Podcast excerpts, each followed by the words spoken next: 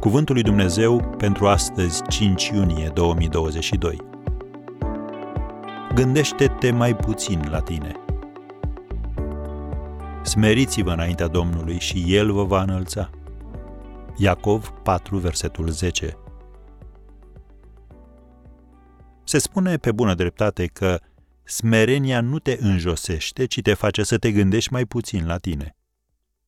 Asta nu înseamnă că trebuie să fii preșul tuturor sau să pari lipsit de coloană vertebrală, lipsit de convingeri și de păreri. Adevărata smerenie înseamnă să-L recunoști pe Dumnezeu drept sursa tuturor lucrurilor pe care le ai și de care ai nevoie și să nu uiți să-i mulțumești Lui pentru toate acestea. De ce?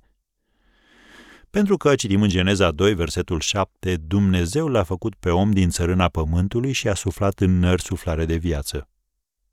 Intenția lui Dumnezeu pentru oameni a fost ca ei să locuiască în paradis și să se bucure de prezența sa în fiecare zi.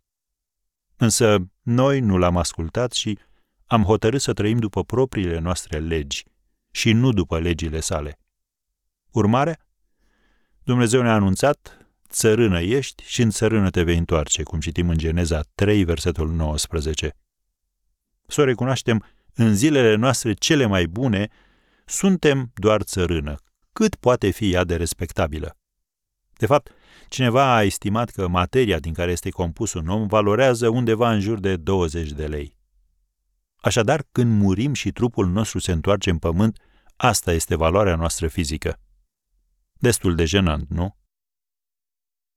Nu uita, când îți conduci mașina de lux, adu-ți aminte că o persoană ce valorează sub 20 de lei o conduce.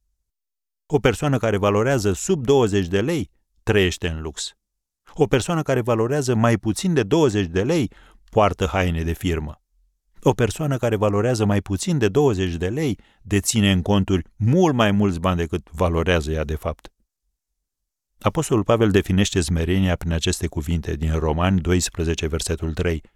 Să nu aibă despre sine o părere mai înaltă decât se cuvine, ci să aibă simțiri cumpătate despre sine.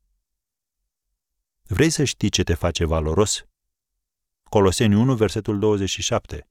Hristos în voi, nădejdea slavei.